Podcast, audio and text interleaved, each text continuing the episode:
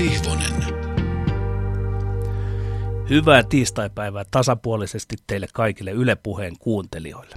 Tässä ohjelmassa keskustelemme urheilusta rehellisesti.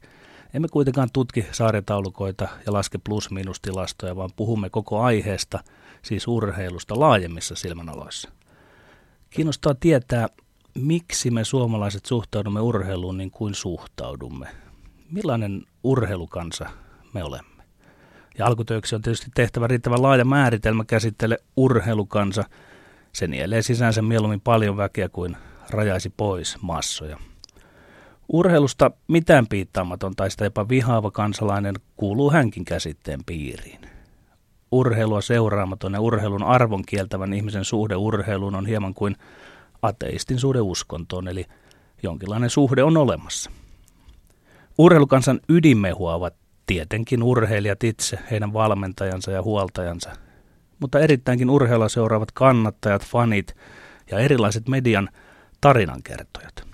Monesti urheilukansalaisuuteen suorastaan synnytään, kuten tämänkertaisen vieraanikin kohdalla lienee ollut kyse. Lapsena, nuorena vitsa väännetään. Mutta muistatteko ja tiedättekö tämän? Suomen yleisradio, Andien talvikisat ja täällä Immo. Suomen eli Elmon ja Kanadan välistä loppuottelua on nyt pelattu kolmannen erän puolivälin saakka ja tilanne on 2-2. Meikäläistä istuvat jäähyllä Paasantila, Hurrinen Leposuo. Aloitus Suomen kenttäpuoliskolla. Kanadan joukkue on täysilukuinen. Elmo käy siinä vielä kopauttamassa maalivahti Henkka Ladonovi Ryynisen suojuksia ja luistelee sitten aloitukseen. Häntä vastaan asettuu kanadalainen aloituspesialisti Long Chong Pickening, jonka hauis tuo kuulemma lepotilassakin mieleen siestaa pitävän sarvikuonon. Elmo voittaa kuitenkin kiekon itselleen, kiertää oman maalin, naaruuttelee kauniisti, kiertää maalin uudelleen, heittää jonkun huulen Henkka Ladonovin Ryyniselle, koska tämä purskahtaa nauruun. Mutta sitten ottaa Elmo vauhtia, kiihdyttää kolme vaahteralehti rintaista vastassa. Enää vain kaksi. Nyt ainoastaan yksi, joka kaatuu. Hoho! Elmo peippailee Kanadan maalin edessä, nauttii aivan silmin nähtävästi. Ei laukaise vielä, vaan nyt löysäveto rystypuolelta ja verkko heilahtaa.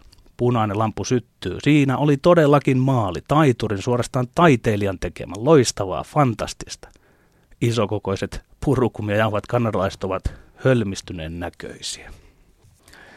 Tervetuloa vieraaksi kirjailija Tuomas Kyrö. Kiitos. Mikä on sinun suhteesi tähän Juhani Peltosen teokseen Elmo, josta luin otteen? No se on aika pitkä historia, että sehän on lukenut sen varmaan 12-vuotiaana ensimmäisiä kertoja. Se on mun mielestä ainoa semmoinen vakavasti otettava suomalainen urheilua käsittelevä romaani, tai ainakin niistä, mitä mä oon lukenut.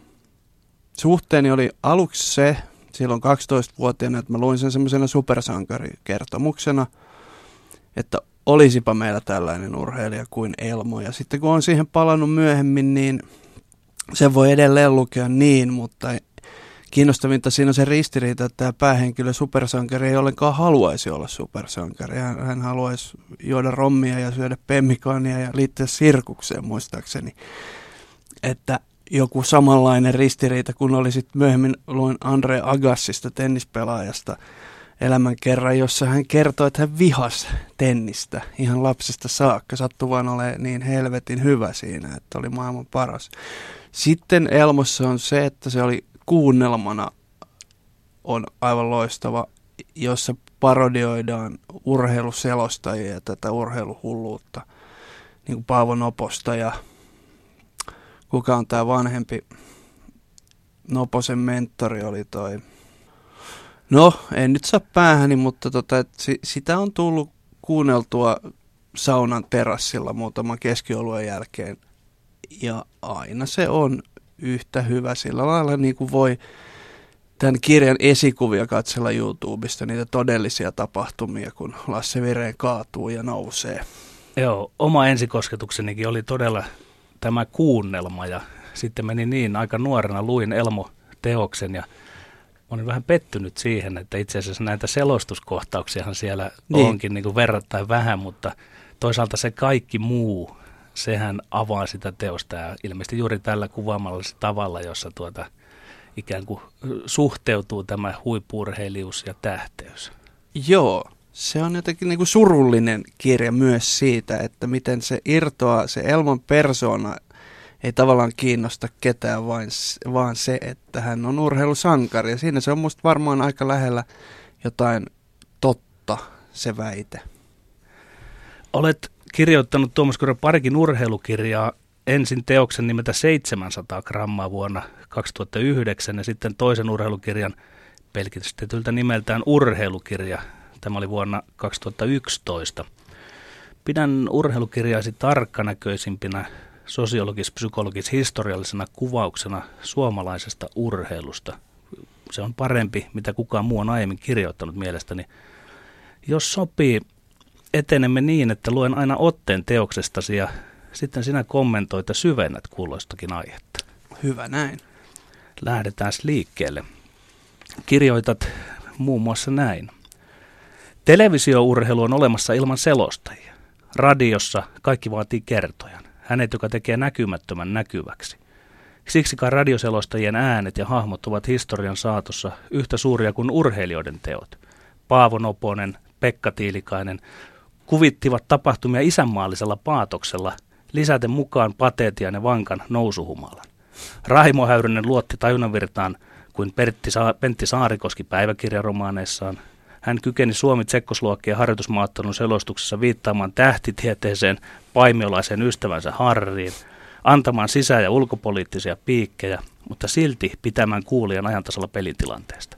Nimittäin sen, että Jiri Liba vei juuri Tsekkosluokkien lähes saavuttamattoman tuntuisen 8-0 johtoon. Onko selostajuus kirjailijuuden sukulainen? Onko uravalintani taustalla Antero Karapalo eikä Paavo Rintala? Selostaja on kaikki tietävä kertoja, mutta ei koskaan tapahtuman minä-kertoja, se joka on toimija ja draaman synnyttäjä. Tuomas Kyrö, miten sinusta tuli sinä kirjailija? Noinko se on mennyt? Alkusysäystä ei olekaan antanut Paavo vaan vaikkapa Antero Karapalo. Mä luulen, että musta tuli kirjailija, koska musta ei ollut urheilijaksi. Että ei mulla ollut minkäännäköistä kirjailijahaavetta silloin, kun mä nauhoitin C-kasetille Hannes Häyris, äh, ton Höyry Häyrisen lätkäselostuksia, jotka löytyy edelleen työpöytäni laatikosta. Mä ihailin niitä urheilijoita, mä luin elämänkertoja urheilijoista, mä luin Pelestä ja Jari Kurrista ja kuuntelin noita, no ihan niin kuin, että oli todella hyviä selostajia, kuten nämä mainitut. Sitten oli sellaisia, jotka jäi ihan mitään sanomattomiksi. Sitten on tämmöisiä viha-rakkaussuhteita, kuten Bruce Erik Wallenius, joka, jota en nuorena kloppina tajunnut, kuinka hieno hän on, kun hän pitää sen oman linjansa ja selostaa hitaasti ja innostumatta mistään. Uh, sanoisin, että kirjailija, mi- miten se liittyy siihen, että aloin kirjoittamaan urheilu ja urheiluselostaminen. Siinä urheiluselostamisessa on tiettyjä sellaisia samoja asioita siltä puolelta, kun kirjallisuus ei toimi. Jos kuvaa tasan tarkkaan sitä, mitä tapahtuu ja mitä me nähdään, niin eihän se ole kiinnostavaa. Se on torttapo tortta tai on selostajia, joilla maneerit työntyy. Maneerin ja tyylin ero on aivan äärimmäisen pieni. Jollain voi olla uskomattoman hieno tyyli, mutta kun se rakastuu siihen, niin siitä tulee maneeri. Tämä pätee sekä kirjallisuuteen että selostamiseen.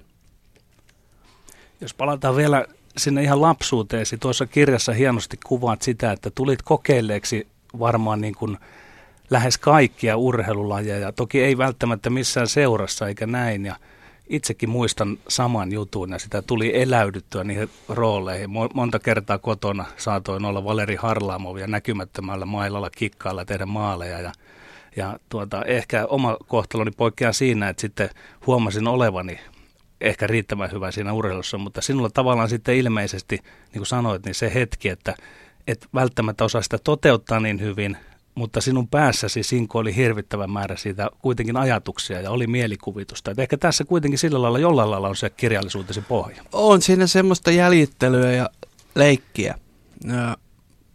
Näitä just sitä pystyin yksinäni heittämään loputtoman määrän keihäheiton olympiafinaaleja meidän mökin pihassa. hypin ja kavereiden kanssa sohvalta Telemark-alastuloja ja Holmenkollenin kisoja ja se niin kuin loputon, että kun koulu loppu tai se lopetettiin jo pari tuntia aikaisemmin ja lähdettiin vaan höntsäilemään lätkää pihaa, oli jäätä tai ei. Ja siellä jäällä, jos jäätä oli, niin niin pitkään luisteltiin, että sitä hiekkaa oli jo enemmän kuin sitä jäätä.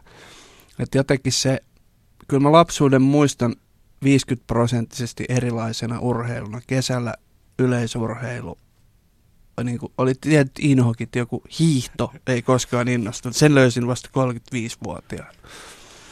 Mennään eteenpäin. Kirjoitat, fanius voi syntyä kuplavolkkarin takaikkunan liimatusta tarrasta, jonka logo painuu kuusivuotiaan pojan tajuntaan eikä lähde sieltä koskaan. Sama poika istuu 45-vuotiaana puolityössä Hartwall-areenassa ja miettii, mitä helvettiä hän siellä tekee. Elämä on toisaalla, ei auta. Se on se logo, joka nykyisin on 45-vuotiaan maasturissa. Oman joukkueen valintaan vaikuttaa joukkueen itseen asemointi ja maine, duunareille duunarijengi, porvareille porvarijengi, hurreille hurrijengi. Näin oli silloin, kun tuollaiset määrittelemät olivat totta. Nykyisin luokkarat ovat kadonneet. Pienimmissä liikakaupungeissa valinta on helppo. Yksi joukkue, yksi ääni, yhden jengin verkkaritakki. Niin, Tuomas Kura, noinhan se menee. Kovin irrationaalinen seuravalinta, fanittamisen kohde vaikuttaa myöhemmässä elämässä jopa rationaalilta tahtotilalta. Ja asia otetaan alkusysäyksen satunnaisuuteen nähden melko tosissaan. Joo, tämä oli totta itselleni jonnekin. Mä muistan sen tarkan hetken, se oli, taisi olla jokereiden viimeinen mestaruus vanhassa jäähallissa, oltaisiko eletty vuotta 97 tai 98 Tepsiä vastaan. Ja siinä se oli ollut mulle maailman merkityksellisintä 7-8-vuotiaasta asti. Se joukkue, niiden menestys, niiden tappiot, se sellainen identifioituminen siihen joukkueeseen oli sataprosenttista. Yhtäkkiä huomaan, että ei, että no tässä mä nyt taputtelen, mutta mitäs järkeä tässä on? Siis semmoinen oikein hölmö, mitä itse nyt kuitenkin enemmänkin inhoan sellainen niin kuin ensimmäisen vuoden taideopiskelijan ää, lause, että siellä ne polvihousuissa aikuiset miehet, niin hetken verran sellainen oli minussa. Ja sen jälkeen mä nyt tälle seurajoukkuetasolla enää tavoittanut sitä. No toinen puoli oli se, Missä että... iässä se lakkasi se tavoittaminen? Ka- 20, 23, 4. Mutta kyllä mä niin tosta, kyllä toi maajoukkue edelleen herättää musta sellaisen tiukan kannattajan, mutta aloin kat- sit, sit, niin se, mitä tuli tilalle, tuli laajempi katsominen, että että nautin hyvästä urheilutapahtumasta ihan sama ketä siellä on, mikä joukkue siellä on. Kirjoitat kuitenkin tavallaan tuossa itseäsi vastaan, mitä äsken no. vastasit, tällä tavalla, että urheilukatsomossa on lupa, miltei velvollisuus valita puolensa, kenen joukoissa seisoo, missä katsomossa istuu, minkä joukkueen nimeä huutaa ääneen tai hiljaa mielessään. Urheilutapahtuman puolueeton seuraaminen on jättäytymistä jonkin olennaisen ulkopuolelle, tunteettomuutta – niin kuin ei tuntisi surua hautajaisissa tai iloa kastajaisissa, kieltäytyisi hyvin tehdyn näytelmän tarjoamasta katarsiksesta. Urheilu on osin teatteria, mutta myös sirkusta, joka ei pyrikään syvempiin sisältöihin kuin viihdyttämiseen. Eli oletko Tuomas Kurja pikkusen nyt tämän ulkopuolella, katsotko yläpuolelta ja puhutko tästä nyt niin keskimääräisestä katsomokäyttäytymisestä? Puhun siinä keskimääräisestä katsomokäyttäytymistä. E, tunnen enemmänkin jääväni jostain paitsi kuin olevani sen yläpuolella sen asian. Ja sitten toisaalta haluaisin, että, että urheilu voitaisiin katsoa vähän sillä lailla, että belgialainen, joka hiihtää siellä 26 ja tekee elämänsä parhaan suorituksen, niin nähtäisiin se arvo siinäkin, eikä vain siinä, että tämä nyt oli Suomi tai tämä oli juuri Saipa tai juuri niin kuin, Tikkurilla jääveikot. Eli näet, että tämmöinen fanittaminen, se pikkusen rajoittaa sitä, että se katsontakulma tulee vähän kapeaksi ja siitä mahtaa jäädä vähän se ko- urheilun kokonaisnautinto pois, mutta onko sillä toisaalta sitten väliä, jos yhtä seuraa kannattamalla saa sen tunnerekisterin, minkä saa? Ei sillä ehkä ole väliä, se on, mutta se on semmoinen kita, jota on aika helppo sitten ehkä syöttää tuolta median ja teollisuuden, mediateollisuuden puolelta. Nyt päädytään kohta sisupuukkoon. Ja se, se on minun mielestä aika nerokasta tässä, mutta jos kuulijat malttaa tämän verrattain pitkän tekstin Tuomas Kyrön kirjasta Urheilukirja. Koko Suomen ajatus on myyty meille sillä, että Hannes Kolehmanen juoksi Suomen maailmankartalle. Olemassaolomme on määritelty sillä, kuinka meidät tunnetaan ulkomailla. Urheilu, F.E. Sillanpää, metsäteollisuus, Armi Kuusila, Lassi Vireen, Nokia, Him, Lordi, Martti Ahtisaari. Urheilun tehtävä on ollut ruohonjuuritasolla vastata kansanterveydestä ja ylätasolla viedä poikiamme maailmalle voittamaan kaikkien muiden maiden pojat. Emme ehkä osaa puhua, mutta sitäkin kestävämmin juosta. Tärkein sanoma suuntautuu kuitenkin sisäänpäin minäkuvaan. Olemme parhaita, vaikka olemme köyhiä, kestämme enemmän kuin muut. Maailmansotien välisen ajan suomalaismenestys viesti terveestä, sitkeästä ja kilpailukykyisestä kansakunnasta. Poliittinen jako tarkoitti jakoa hyvin ja pahoihin, oikeamielisiin ja isänmaanpettureihin. Ja vaikka aika on täysin toinen, vaikka aatteet, uskonnot talousjärjestelmät kiepahtaneet ympäri, yhä edelleen olympialaisiin lähetetään samalla asenteella. Yleisradio viestii sen kotikatsomoihin samalla asenteella kuin mainostelevision puolella Jari Porttila tekee haastattelunsa samalla Suomi edellä asenteella kuin Martti Jukola 30-luvulla. Kärkijoukkomme käyvät yhä vuosi vuodelta pienemmiksi, urheilun merkitys yksilön ja yhteiskunnan elämässä vähäisemmiksi, mutta liitot ja johtomiehet elävät mennyttä aikaa. Ennen kisoja kilpailevalle nuorisolle asetettiin viralliset mitalitavoitteet, jonka termin on varmaankin brainstormannut alivartiosihteeri. Kisakatsauksessa tunnetaan suurta huolta, kun tavoite ei täyty, ja lopulta vaaditaan päitä vadille, parhaille lahjoitetaan sisupuukko. Mikä muu demokraattinen kansakunta lahjoittaa puukkoja urheilijoilleen?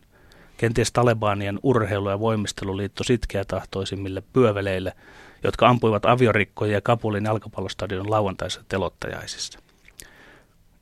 Yhä enemmän jää sisupuukkoja jakamatta ja väistämättä joutuu miettimään, minne ne kaikki kerätään. Onko satamassa kontillinen sisupuukkoja? Onko Vierumäellä sisupuukkuhuone? Tulevatko ne joskus tarjoustalon alennuslaariin puolentoista euron moran viereen? Tuomas Kyrö, tuo sisupuukkuhuomio on briljantti, ironiassaan nerokas, mutta onko suomalainen huippuurheilu edelleen valjastettu kansallisen identiteetin vankureiden eteen?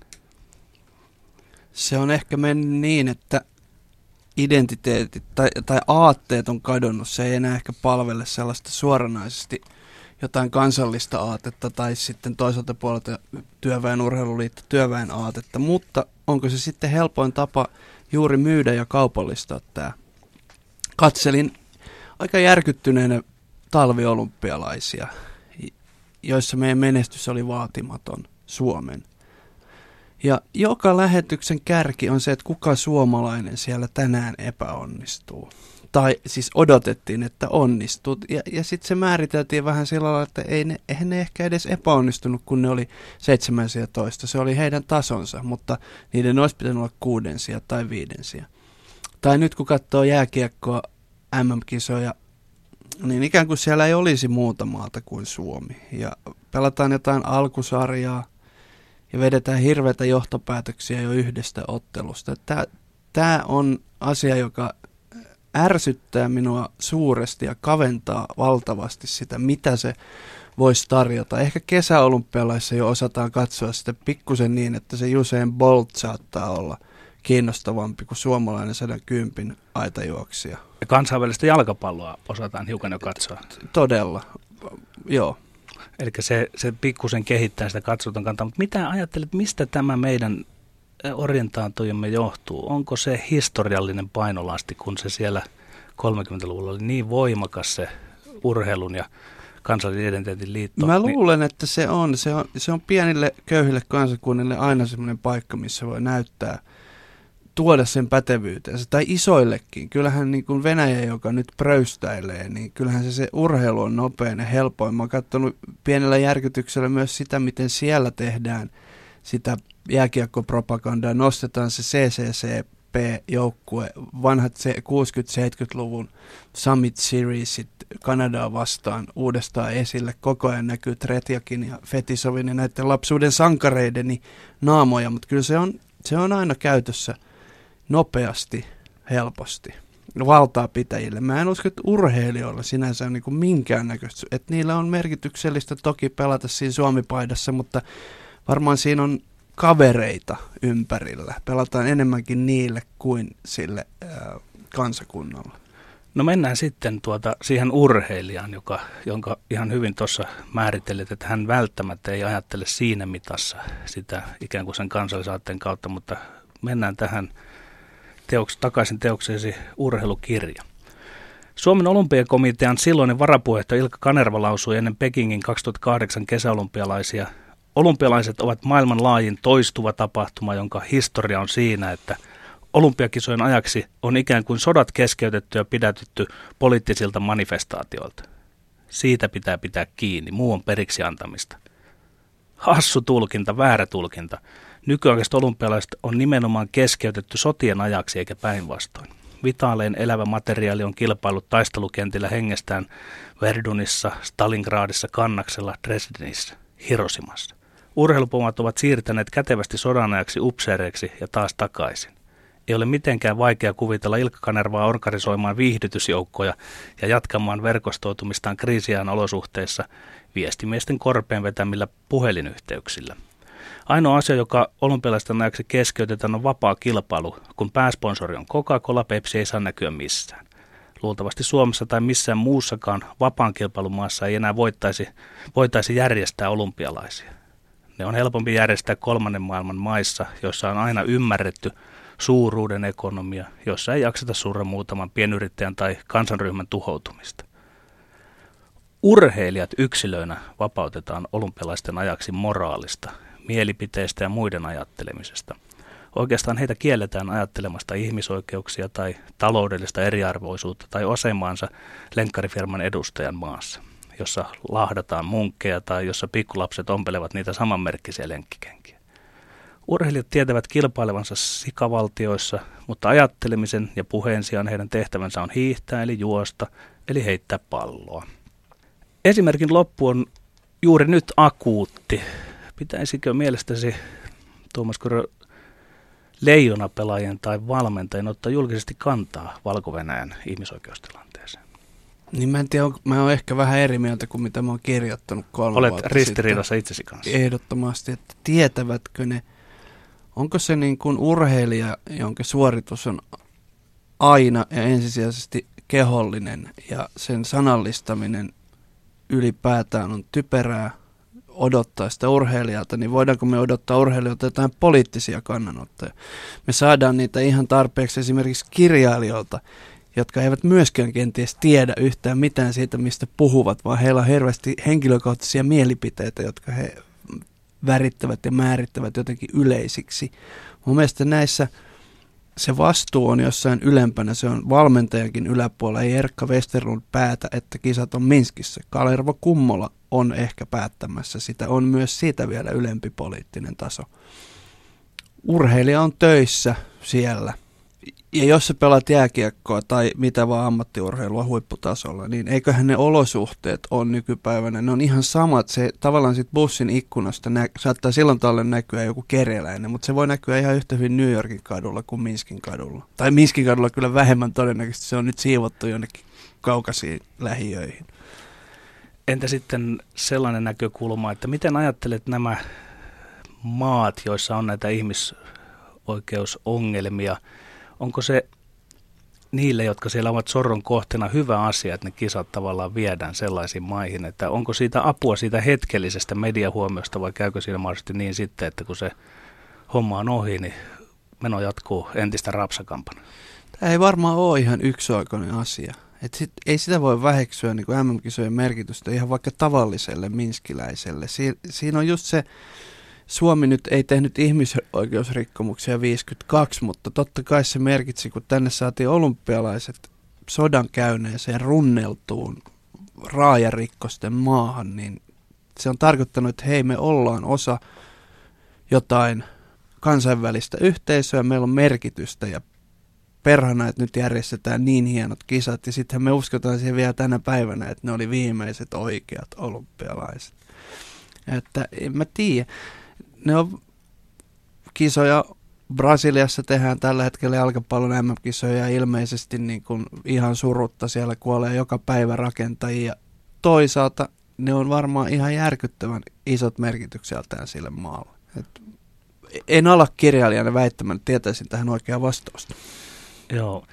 Miten näet tavallaan sen asetelman, että kun sanotaan aika tämmöinen triviaali heitto, että urheilu ja politiikka pitää pitää erillään, niin itse en saa siitä oikein kiinni, että mitä sillä tarkoitetaan? En minäkään. Mä saan siitä kiinni sen, ehkä sen urheilijan kohdalta. Toisaalta mä toivoisin, että, että tulisi sellaisia urheilijoita, jotka käyttäisivät sen mediaa, koska tunnen urheilijoita, tiedän, että heillä on mielipiteitä, älliä, heillä on niin kuin ihan, se urheilu tuottaa jo tietynlaisia näkökulmia, oppia, laajempaa silmänalaa, mutta on, onko vaikkapa jääkiekkojoukkueen niin kuin se oman jengin kohesio ei kestä sitä, että yksi alkaisi sieltä hirveästi haastattelussa sanomaan, että mutta hei, miten ne ihmisoikeudet? Voi olla, että jossain vaiheessa keskustellaan tässä vielä yksilölajeista ja joukkuelajeista, niin ehkä tämä on vähän raju kysymys, mutta että kun viittasit tuohon, että se joukkueen kohesio ei kestäisi sitä, niin olisiko sitten ehkä luontevampaa, että jos näitä suusanallisia avauksia tulisi ja mielipiteitä, että, niitä tulisi sitten yksilöurheilijoita? Niin niitä on varmaan tullutkin ainakin Suomessa. Tulee mieleen enemmänkin jotain Seppo Rätyjä ja Eero Mäntyrantoja, jotka niin kuin pidäkkeettömästi keihäheito, niin ja toisaalta se on ehkä se perinne. Keihäheito perinne on se, että me ollaan yksilöllisiä ärhäköitä äijä ja meitähän ei kautta kiinnosta, mitä herrat sanoo. Eli se lajin eetoskin tavallaan pikkusen ohjaa sitten sitä niin, no käytöstä, no nyt, tai mahdollistaa, nyt, tai kieltä. Kyllä, nyt tuli just mieleen, että tuskinpa niin kuin Pauli Nevala olisi sanonut, kuten Teemu Selänne sanoi, että on ollut hienoa olla tässä Kummolan mafiassa niin Pauli Nevala tai Jorma Kinnunen tai Räty olisi ottanut esimerkiksi jonkun urheiluliiton pampun ja sanonut, että on ollut hienoa olla tässä mafiassa. Ei, että he ovat niin kuin itse itselleen sen ikään kuin suosta kaivaneet sen elintilansa. Olisitko vienyt jääkiekon MM-kisat valko jos olisit urheilujohtaja? No jos niin kuin ihan mututuntumalta pitäisi sanoa, niin en olisi kyllä vienyt sen, mitä siitä tiedän se, tai sitten voisiko noissa laittaa jotain ehtoja. Saatte nämä kisat, jos. Että vähän niin kuin tehdään panttivankikauppaa, niin eikö, voisiko, niin kuin, voisiko se laji, lajiliitto asettaa ehtoja sille maalle, joka järjestää ne kisat. Ja mä luulen, että, että valko on sen verran kuitenkin äh, haluavat niin paljon ne kisat, että olisi valmiit antaa jotain vastineeksi siitä. Yle puheessa. Tiistaisin. Kello yksi. Petteri Sihvonen. Sitten puhutaan hieman leikistä ja sodasta niiden suhteesta. Siteeraan taas kirjoittamaasi. Synnyttääkö poikien leikki sodan? Synnyttääkö sota poikien leikin? Kumpi on muna, kumpi on kana, kumpi on pallo, kumpi on granaatti? Jäljitteleekö urheilu sotaa vai sota urheilua? Onko sota lapsesta karannutta leikkiä? Olimmeko me ryhmä pikkusotilaita valmiina Nikarakuan sissiliikkeeseen? Pääpaino sotaleikessä on sanalla leikki, ihan niin kuin autoleikeissä, nukkeleikeissä tai kotileikeissä. Emme me opetelleet tappamaan, vaikka silmissämme vihollista kaatuu kuin kortta. Kylväessäni tuhoa pölynimuri liekin heittimelläni en pyrkinyt aiheuttamaan tuskallisia kuolemia, vaan pelastamaan maailman raakalaismaisten natsien käsistä. Olin roolissa, eläydyn, mutta tiesin näytteleväni. Erotin oikean kiväärin ja puukiväärin, erotin nipistyksestä syntyvän kivun ja kuvitteellisesti aihottamani saksalaisvihollisen kuolemat. Kun sama leikki piti 16 vuotta myöhemmin aloittaa armeijassa uudelleen, se tuntui pelkästään typerältä. Lapsuuden leikin välttämättömyys ja ilo puuttuivat, vaikka vihdoin sai käsinsä ihan oikean rynnäkkökiväärin. Nyt myös ymmärsin, että ei ollut tositilanteessa tarkoitus leikkiä, vaan ampua tappamasti, mutta valehtelisin, jos en myöntäisi, että ensimmäisenä viikkoina armeijassa oli jotain helppoa ja hauskaa, lapsellista, leikkimielistä, toverillista. Tuvassa jotain samaa kuin urheilujoukkueen pukukopissa. Valmistautumista yhteisen suorituksen, tilanteen vaatimaa tyhjänpäiväistä, mutta yhdistävää paskanjauhamista, rutiinit ja esimiehet eli valmentajat, joita on hyvä haukkua tai ihailla selän takana. Kun aika kuluu, huonot asiat unohtuvat. Hän, joka inhosi armeijaa, muistelee sitä viimeisenä helpon aikana elämässään. Valmiiksi ajateltuna, käskytettynä, aikataulutettuna maailmana, jossa miestä oikeastaan kielletään ajattelemasta ilmaisesta mielipiteitään. Ei mielellään tunteitakaan, riittää, että suorittaa oman rastinsa. Yhteinen asia etenee. Se on yksi tapa viedä joukkueita Suomen mestaruuksiin. Hannu Jortikka onnistui kuudesti. Niin. Mikä on yhtäältä leikin ja sodan suhde ja niin muodoin urheilun ja sodan suhde? Tämä oli varmaan ydinkysymys, mitä mä tuossa kirjassa aloin miettimään, koska se muistikuva, kun sanoin siitä, että lapsuudesta 50 prosenttia on urheilua, niin se on ehkä 30 ja 30 oli sotaleikki. Ihan samoja jätkien kanssa, ihan samalla lailla kuvitteellista vihollista vastaan kuin pelattiin kuvitteellista vastustajaa vastaan. Mutta mihin tässä, se on se, että mihin tulee, mihin jatkumoon tulee, niin suomalainen urheilua seuraava, jääkiekkoa seuraava ihminen, niin jossain vaiheessa alkoi tulla tämä talvisota äh, metafora sinne ihan järkyttävän vahva, niin vahvasti, että jalkaväen kenraalia raahattiin pukukoppiin. Ja näkyy oikeastaan pelaajienkin jotenkin vaivaantuneisuus siinä tilanteessa. Ja niin kuin me jääkiekossa, me oli 70-80-luvulla oli kunniakkaita tappioita Neuvostoliitolle ja Tsekkoslovakialle. Niin vähän, sehän on vähän samanlainen. Talvista oli kunniakas. Pu- se oli torjuntavoitto. Se on sellainen termi, mitä me ei kyseenalaista ollenkaan. Miten semmoinen voi olla olemassa? Vä- Väinö Linnahan tätä pikkusen pohdisi. Niin, kyllä. Et.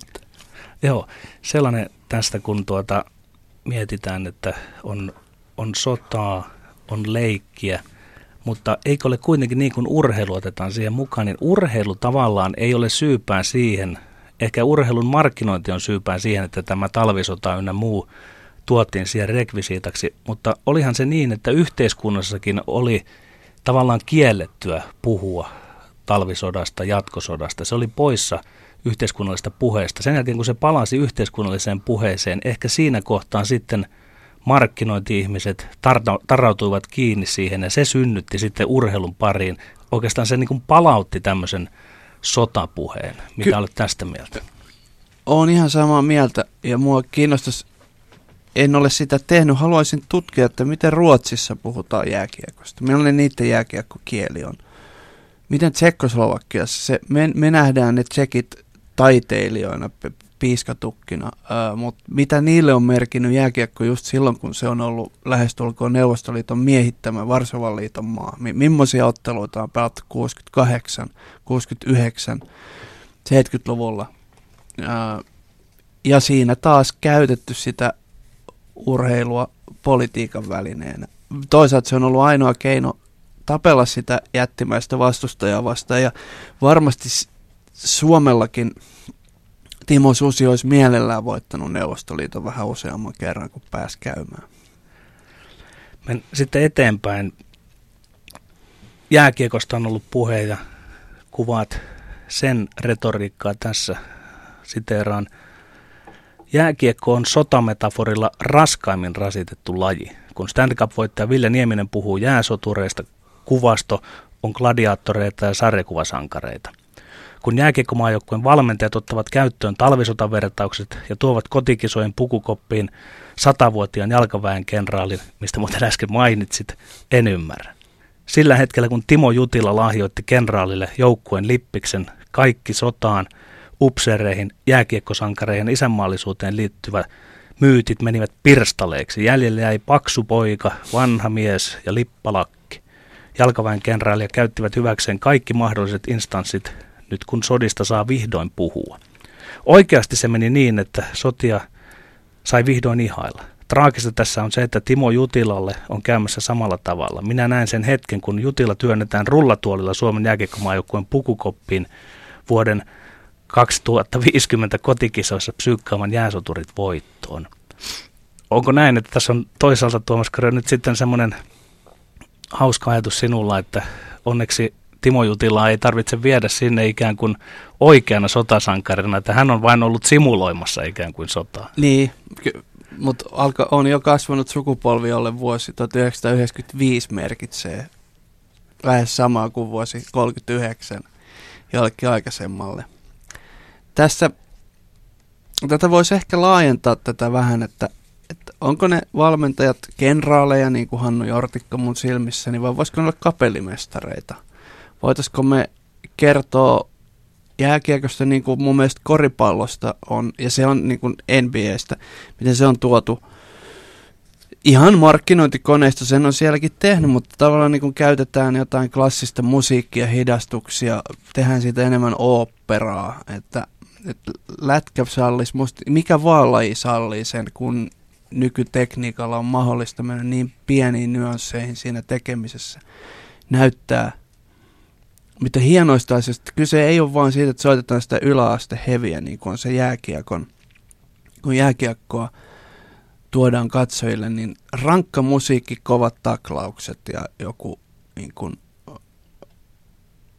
ronkkimismaali siitä maalin edestä. Musta siitä pystyisi kamera kulmaa vähän kääntämällä, me saataisiin siitä toinen. Ihan niin kuin pystyy tekemään tragedian ja komedian ero saattaa olla vain se, että onko se kamera ylhäällä vai alhaalla. Voitaisiin näitä urheilulajeja katsoa uudesta vinkkelistä ja nähdä niistä jotain muuta. Mutta ehkä se on sitten se ongelma, että sille ei ole sitä ikään kuin historiallista perustelua sille kuvastolle, mutta tuo mielenkiintoinen, kun sanot, että miksei, se, miksi sen pitää olla kenraalisen johtajan tai miksei se voisi olla kapeta, kape, kapelimestari, mutta sitten taas jos päästetään vähän jääkiekkoa pälkäästä, niin ehkä se sitten tällaisena kamppailulla ja muuta, se niin kuin ikään kuin on suhteellisen lähellä sitä semmoista sotaisaa kuvastoa, olkoonkin, että se on vähän irvokas kuva. On, on se, siis totta kai siinä on kypärät, siinä on mailat, siinä on se, siinä on se luonteva, musta mitään kamppailua siitä laista ei saa missään nimessä koskaan ottaa pois, se kuuluu siihen sellainen, äh, siinä on se, Freudilla olisi monta näkemystä siitä, että mikä se maali ja pesä on, mitä sinne suojellaan niin kuin väkevästi. Yle puheessa. Tiistaisin. Kello yksi. Petteri Sihvonen. Vieraanani on kirjailija Tuomas Kyrö. Siteraan tässä hänen ansiokasta urheilukirja kirjaansa. Siirrytään keskustelemaan vähän urheilun ja bisneksen suhteesta. 1980-luvulla raha alkoi rehellisesti liikuttaa mailereita, kestävyysjuoksijoita, hyppiöitä ja loikkijoita, mutta vasta 1990-luvulla luovuttiin julkisesti kaikista amatööripuheista. Markkinataloudesta tuli kaiken määrittävä mittari urheilusta kulttuurin. Toistettavuudesta, tehokkuudesta ja nopeudesta tuli kehityksen suunta. Pitkiä sarjoja samaa tavaraa mahdollisimman vähäisin muuttujin juoksuaikojen lisäksi myös kilpailutapahtumien piti nopeutua. Tänä päivänä ei sallita enää ainoatakaan varaslähtöä, kun aiemmin jokaisella oli oikeus kahteen. Siinä on työelämä ja amerikkalainen vankeinhoitolaitos. Ensimmäisestä mokasta ulos. Jatkat. Vakioidussa puolentoista tunnin mitassa käydään samat lajit aina samoilla osanottajilla, useimmiten samoilla voittajilla. Kilpailu on poistettu, olosuhteet vakioitu. Tässä pätee keskitysleirien ja säilyketölkkikaupan logiikka. Suurin häviäjä on katsojat, sen jälkeen urheilijat ja koko laji. Jänisjuoksu on kilpailuyhteiskunnan kuva. Siitä puuttuu yksilöllisyys, rehellinen kamppailu ja toveruus. Oikeastaan häviäjäkään ei ole, paitsi kello. Vauhdin maksimointi on suoraan pois taktikoinnilta ja leikittelyltä. Juoksijoiden rivi muistuttaa orjien riviä. He ovat terveeksi todettuja sukukypsäniän saavuttaneita afrikkalaisia miehiä, jotka eivät väsy koskaan. Nimen sijaan juoksija tunnistetaan rintaan painetusta numeroista ja siitä, kenen eurooppalaisen omistaman juoksutalliin kukin orja kuuluu. Jos yksi hyytyy matkalla tai on kärsinyt koko kauden pohjoimmasta, tilalle etsitään kymmenen vauhtikestävyydeltään sitkeämpää juoksia. Miten on Tuomas Körö? Tätäkö tämä on nyt?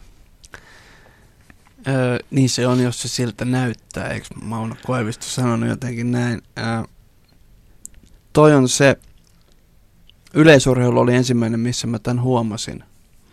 Jotenkin sellainen vielä 80-luvun urheilutapahtuma saattoi kestää mitä vaan kahden tunnin ja kahdeksan tunnin väliltä. Öö, mäkiviikon väliaika, joku Oberstdorfin kisa, niin siellä ajettiin yhtäkkiä joku Paavo Haavikon libretto ihan vaan, koska se oli varastossa ja se oli sovittu, että se näytetään sinä vuonna. Huomasin, että en jaksa katsoa niitä yleisurheilulähetyksiä. Ne ohjataankin sillä lailla, että näyttää vain nämä juoksukisat, vain, tavoite on vain maailmanennätys. Sitä jotenkin, mutta siinä ei oikein mitään seurattavaa, että vastassa on kello ja nyt tällä kierroksella pitää alittaa tämä ja tämä aika oli kiinnostavampaa ja arvokisoissa se on aina kiinnostavaa, kun ne kamppailee toinen toistaan vastaan ja silloin joku ihan yllättäjä voi tulla ja ollakin sinä päivänä parempi tai fiksumpi juoksussaan, vauhdinjaossaan. kirjoitat myös, että urheilutermit ovat siirtyneet talouteen ja talouden termit urheilun kilpakentille ja näissäkin kirjoituksissa kapitalisoidaan, nostetaan osakkeita, nostetaan harjoittelun korko. Talouden menestyistä tehdään samanlaisia sankareita kuin 100 tai 40 vuotta sitten kestävyysjuoksijoista. Nyt Nokian tai vaikkapa musiikkiteollisuuden vienti ulkomaille kertoo meille meistä. Olemme päteviä, olemme yhtä hyviä puhelimissa kuin Japani ja yhtä hyviä musiikissa kuin Ruotsi. Se kasvaa, se ryntää, se voittaa. Sankaruus on muuttanut muotoaan. Ennen sankarit juoksivat tuolla jossain, tekivät omilla voitoillaan kaikista suomalaista sankareita. Heitä seurattiin, kukitettiin, kadetittiinkin, mutta oman elämän joutui tai sai elää pienesti ja arvokkaasti. Tänään kaikkien on pyrittävä henkilökohtaisen sankaruuteen. Nyt jokaisen yksilön luontevin olemuoto on se, mikä oli ennen urheilun vaatimus, sitten talouden. Kasvu, jatkuva kasvu. Tuomas Kyrö, Jari Sarasvuot viittasi, että työelämän työelämä on tulosurheilua nykyään. Miten tämä termon, terminologia, sitä lentää nyt suuntaan toiseen, urheilusta talouteen ja taloudesta urheiluun. Mitä, mistä tämä kertoo sinulle? No tota kirjoittaessani meillä oli vielä aika voimakas Nokia, vaikka se oli jo menossa alaspäin. Niin mä oon sit sitä miettinyt. Ja si, si, siinähän oli, senhän piti olla koko ajan maailman suurin ja vahvin ja voittavin. Ja kun se ei ole mahdollista, että, että sä voit urheilussa juuri, jos ottaa sen vertauksen urheilusta, niin voit voittaa Suomen mestaruuden, mutta et voi oikeasti voittaa seitsemän kertaa peräkkäin. Vain Neuvostoliitossa pystyy voittamaan ZSKA, koska se oli sama periaatteessa kuin maajoukkue. Että olisiko kuitenkin enemmän tavoiteltavaa tämmöinen joku HPK kaltainen organisaatio, joka on pienen kylän pieni jengi, joka pystyy vuodesta toiseen pysymään siellä jossain sijoilla 3-9 ja takaamaan ne pelipaikat, työpaikat pelaajille ja, ja organisaation ihmisille. Mutta se on vaan mahdotonta, että aina urheiluun sopii hyvin se, että yksi vai voi voittaa, mutta eihän se tässä muussa maailmassa mene niin. Että jos se, se on vähän sillä että mitä enemmän se yksi voittaa, niin kyllä niitä häviäjiä jää sitten aika monen lauma kadulle. Jos talouden puolella ollaan hieman kyseenalaistamassa sitä ja hakemassa vaihtoehtoja sille, että, että onko se kasvu se mantra ja onko vain, onko vain uskottava kasvuun vai olisiko se olla, oltava jotain muuta, niin onhan se mahdoton ajatella, että se kasvu koskettaisi vaikkapa 14 suomalaista liikaseuraa. Että mm. eivät kai kaikki mm. voi kasvaa. Ja sitten kun se lopulta mitataan sillä sarjataulukolla, niin sehän on niin kuin absurdi jo ajatuksena. Se on, niin. Ja sitten tässä samaan aikaan suljetaan äh, mahdollisuus sieltä alemmilta tasoilta nousta ylöspäin, joka taas se sitten toisaalta laittaa hanat kiinni ja kokonaan kieltää sen urheilun perusidean, joka kilvottelu aina paremmaksi siitä edellisestä ylöspäin. No, otetaan sitten keskusteluun se yksilö siellä, se urheilija, mitä kaikkia vaatimuksia tavallaan hänelle asetetaankaan, kun tuntuu, että se urheileminenkaan ei riitä. Siteeraan on turha vaatia ja toivoa parikymppiseltä koulua käymättömältä nuorkoaiselta esikuvallisuutta kilpailukenttien ulkopuolella. Hän on yhdessä ainoassa inhimillisessä asiassa ylivertainen piste. Se, että osaa ponnistaa oikealla hetkellä mäestä tai osuu oikean kohtaan palloa, ei suo kykyä analyyttiseen ja virheettömään puheeseen, puhtoiseen parisuuden elämään, alkoholittomaan vapaa-aikaan. Huippurheilulta vaaditaan joka päivä harjoittelussa kilpailutilanteessa asioita, jotka kuuluvat ihan muualle kuin nuoren ihmisen elämään kärsivällisyyttä, päämäärätietoisuutta, sinnikkyyttä, pidättäytymistä suurimmasta osasta niitä asioita, jotka ovat ikätovereiden arkea. Urheilut ovat ihmisiä, eivät enempää, eivätkä vähempää. Heidän siviilipersonansa ei liity urheiluun muutoin kuin siinä, miten sen eri osaset ilmenevät kentällä. Siitä, millainen ihminen on kevyyden ulkosuuden syöttöjen takana, ei ole mitään merkitystä niiden kannalta, jotka haluavat oppia tuon syötön ja jalostaa sen paremmaksi. Kun Mikael Forsell tutki Diego Marmandon maaleja tullakseen Diegoa paremmaksi. En usko, että häntä liikutti mihinkään suuntaan se millainen pölkkypää idolinsa oli kentän ulkopuolella. Miten on, Tuomas Kyrö, riittääkö se, että urheilija urheilee? Kirjailijakin vain kirjailee ja niin edelleen. Minusta riittää. Nyt eletään sellaista niin kuin ihmeellisen uusmoralismin aikaa, jossa puututaan jos olet tuolla, ennen sallittiin urheilijalle, ää, no ehkä poliitikoillekin vähän väärinkin niin, että niiden yksityisasioista ei tavallaan, tai alkoholiongelmista, jotka varmasti vaikutti hieman idän suhteiden hoitamiseen. Mutta se on niin yhdestä tuutista se urheilijapuhe, mitä kuulee, että siitä tulee väistämättä mieleen, että tässä on nyt sponsorisopimus ja se on allekirjoitettu ja siinä sanotaan, että tietyt asiat, joita ei käsitellä eikä saa aiheuttaa haittaa tai niin edespäin, että se ihminenkin katoaa sieltä. Ja minua nyt vaan kiinnostaisi ihan se ihminen maailmanennätyksen takana ja senpä takiahan nämä vaikkapa Slatanista tehty elämänkerta tai se mainitsemani Andre Agassin elämänkerta, niin ne on niin, no niissä että miksi ne menestyy niin hyvin, miksi ne on meille niin kiinnostavia. Niissä on jo se ristiriita siinä Agassissa, että ei halua pelata tennistä, mutta on silti maailman paras. Slatanissa on se, että hän, on, hän paljastaa itsensä auki, on rankka lapsuus, on edelleen niin kuin aika kettumainen luonne, ei peittele sitä, antaa sen niin kuin tulla. Ja sitä kun mä katon, mä katon niitä haastatteluja, niin mulla on usein semmoinen olo, että mahdatko edes sinä Tero Pitkämäki olla noin puhtoinen poika kuin mikä, minkä annat ulos? Mennään tuota Pitkämäistä sinunkin hyvin tietämäsi HPK entisen pelaajan Mika Lartamaan. Muistatko mm. sen episodin, kun Lartaman paita revittiin katosta sieltä pois ja se Joo. liittyi hänen yksityiselämänsä Joo. kömmähdyksiin, niin mitä ajattelit sillä hetkellä, kun se ansaitusti sinne kattoon vedetty paita vedettiin pois? Niin siinä ollaan jotenkin just tämän koko kysymyksen ytimen äärellä. No, että ne suoritukset mun silmäkatsannossa, ne tapahtuu siellä kaukalossa ja mikään ei ota niitä pois, eikä Matti Nykäsen niin kuin Sarajevon olympiavoittoa, joka oli kohottavin hetki siihen menneen kymmenvuotisen elämäni aikana. Ei, se, ei, ei sille voitolle tapahdu mitään, vaikka Nykänen esiintyy pornoelokuvassa ja laulaa jossain liaksalaisessa baarissa kappaleita, joita en kestä kuunnella. Urheilu on siellä, missä se urheilu tapahtuu. Muu elämä muualla. Toki on jotain sitten sellaisia rikoksia, jotka ylittää kaikki rajat, mutta sellaisesta ei musta tässä Lartaman tapauksessa ollut kyse. Sanoin tuossa tuonnottain, että vähän pohdiskeltaisiin yksilölajien ja joukkuelajien valta-asemien suhteita Suomessa. Kirjoitat kestämisen ja sietämisen Kestämiseen ja sietämiseen perustuva patriarkaalinen aikakausi päättyi Kekkosen kuolemaan urheilulajien painopiste siirtyi yksilölajeista joukkuelajeihin.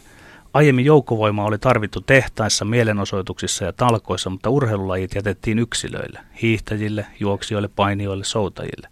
Siihen maailmaan kuului kaksinapainen maailmanjärjestys, vastuuntunto, suhteellisuuden taju yleisissä asioissa, suhteettomuus yksityisissä asioissa ja ikiaikaiset muuttumattomat sukupuoliroolit – Tuossa ajassa urheilun asema oli valtava. Yksilö määrittyi urheilun kautta ja kansakunta määrittyi urheilun kautta. Uuden liiton miehet ja naiset harrastivat urheilua joukkueina, joissa yksilötkin halusivat ja saivat erottua. Sen sijaan, että juoksisivat, lapset kulkivat kouluun taksilla tai kuten minä, kuukausikorttia vilauttaen yhden pysäkin välillä kouluun, vaikea siitä on rakentaa kestävyysjuoksun uutta nousua. Miten on Tuomas Kyrö mikä tämä kehityskulku on mielestäsi ollut? Miten on päädytty tähän Suomessa? Että se on aika raju muutos urheilun sisällä, että yksilölajista joukkuelajien. Joukkuelajit pitävät todella suurta valtaa tällä hetkellä. Varmaan se on ihan myös kaupungistumiseen liittyvä asia, mikä tapahtui Suomessa aika myöhään sodan jälkeen. Että jos naapuriin oli kolmen kilometrin matka, niin oli helppo heittää keihästä, ei osunut ketään päähän. Teepä sama Hollannissa, niin varmasti osuu naapuria, kun on talo talon vieressä. Ja niin kuin nyt sitten, sitten ja silloin ei ollut kenttiä. Niin kuin, no pesäpallokenttä saattoi olla. Joku palo aukeaa jossain. Että sitten tullaan kaupunkiin, asutaan kerrostalossa tai rivitaloalueella, kuten itse asuin, että koko ajan saatiin ne jengit kasaan. Siis jo, joka päivä oli 12-18 poikalasta plus muutama tyttölapsi tarjolla siihen, että ruvetaan pelaa. ja höntsäilemään. Mutta ehkä se joukkueessa on myös helpompi olla, se vaatii tänä päivänä rupeaa kestävyysjuoksijaksi. Mistä löytyy sellaisia lapsia, jotka niin kuin kahdeksanvuotiaat lähtis niin kettumaiseen hommaan, kun tarjolla on vieressä lämmitetty sisäsali ja komeet pleksilasiset korit ja pystyy vähän myös ehkä niin kuin astua sinne taakse, jos ei jaksa tänään täysillä vetää, niin ehkä se toinen vetää. Niin, olisiko se niin, että nämä urheiluvaltavat vaatimuksessa, missä vain voitto kelpaa, niin yksilö voi pikkusen piilottautua sinne, että joukkueessa voi olla siellä ihan lähes kärkipäässä tai lähes häntäpäässä, mutta edelleen silti se, mikä näkyy ulos, on se joukkueen suoritus. Ilmeisesti. No, Sitten toisaalta tuodaan niin kuin sellaisia, jotka oli vielä ihan vieraita omassa 80-luvun lapsuudessa tämmöistä kaikki pelaa, jossa, joka, no sekin on ristiriitainen asia, mutta musta se tuntuu vähän siltä, että poistetaan tavallaan se kilpailu, se mahdollisuus siihen erottumiseen, mahdollisuus kehittymiseen, niitä kaikkein parhaita. Ja sitten tasotetaan sitä. Tasotetaan asiaa, joka lähtökohtaisesti kyse on siitä, että siinä ei ole tasottamista, vaan kaikki on mitattavissa. Hyväksytkö itsellesi epiteetin, että olet hieman vanhan liiton urheilun kannattaja sillä tavalla, että tässä kirjassasi hauskasti vähän piikittelet kumparilaskijoita ja niin kuin äsken sanoit, että et ihan nosta tätä nuori Suomi kaikki pelaajat. Kyllä mä varmaan on vanhan liiton mies se kumparelasku tai ää, lumilautailukritiikki tuli ehkä siitä, että mä ihmettelin, että miksi tämmöinen laji pitää tuoda kilpailun piiriin, joka perustuu hauskanpitoon videoihin, rentoon meininkiin. On, mis, miksi se sitten piti tuoda semmoiseen tylsän totiseen olympiatouhuiluun, mutta tämä mun vanha ja uusi liitto, niin nämä vaihtelee. Mä koetan olla avomielinen ja itse asiassa katoin olympialaisissa jotain slopestylea, niin kyllähän se nyt aivan urheilua on mielipuolista pyörimistä.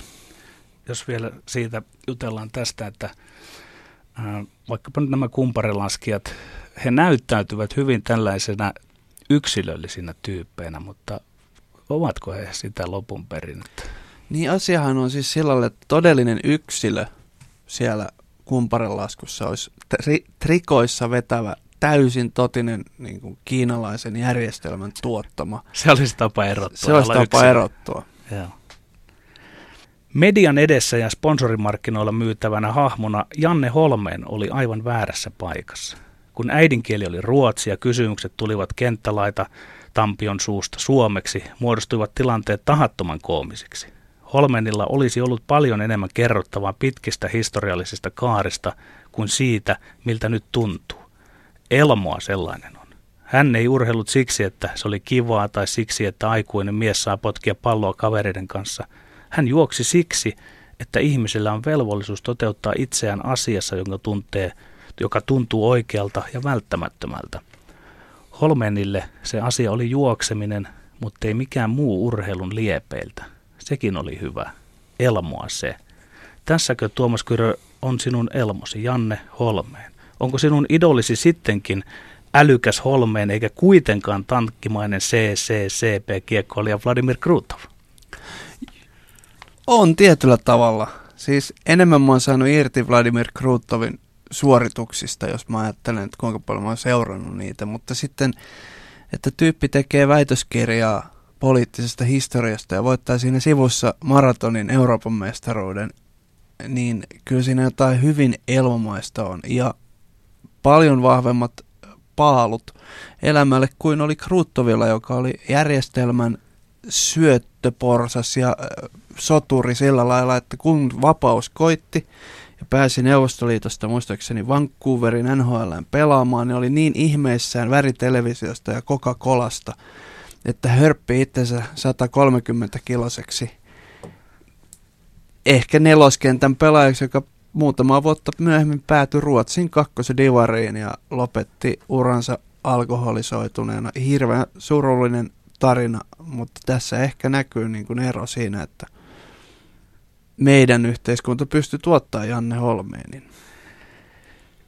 mietitään Kruuttovia, mutta siinä hänen vierellään olisi pelannut Larionova. Larionova näyttäytyy ja on sitten näyttäytynyt tämmöisenä pikkusen älyllisempänä kaverina. Hän ei vielä silloin sinua sillä lailla kiehtonut. Kyllä se kiehto, kun tuli, tuli kirja, jossa hän paljasti. Itse asiassa se vähän niin kuin mun koko käsitystä siitä, kun mä olin ajatellut, että Neuvostoliitto on onnistunut valtio siksi, että niillä oli punakone. Sitten tuli Larionov karkas sieltä tai pääskö se NHL ja sitten se kirjoitti kirja, jossa se kertoi sen koko Tihonovin, äh, koko sen, mikä se heidän niin kuin järjestelmä siellä oli. Nyt kiinnostaisi tällä hetkellä Igor Larionovin näkemykset tästä putinilaisesta Neuvostoliitosta ja siitä jääkiekkojoukkueesta, koska sinne on aika hyvin saatu imettyä kuitenkin 80 prosenttia siitä joukkueesta näihin retrokuviin, että nuori Fetisov ja yhtäkkiä aikuinen, tämä niin tämänhetkinen Fetisov ja aika lähellä Vladimiria. Et ehkä ainut urheilija, joka on noussut vastahankaan, on sitten sakkimestari Kaspar. Joo, Joo, että, että Kyllä. hänellä tavallaan on riittänyt sitten uskallusta ja auktoriteettia kaikkeen tähän hommaan. Kiitos Tuomas Kyrö erittäin paljon tästä haastattelusta. Kiitos. Yle puheessa. Tiistaisin. Kello yksi.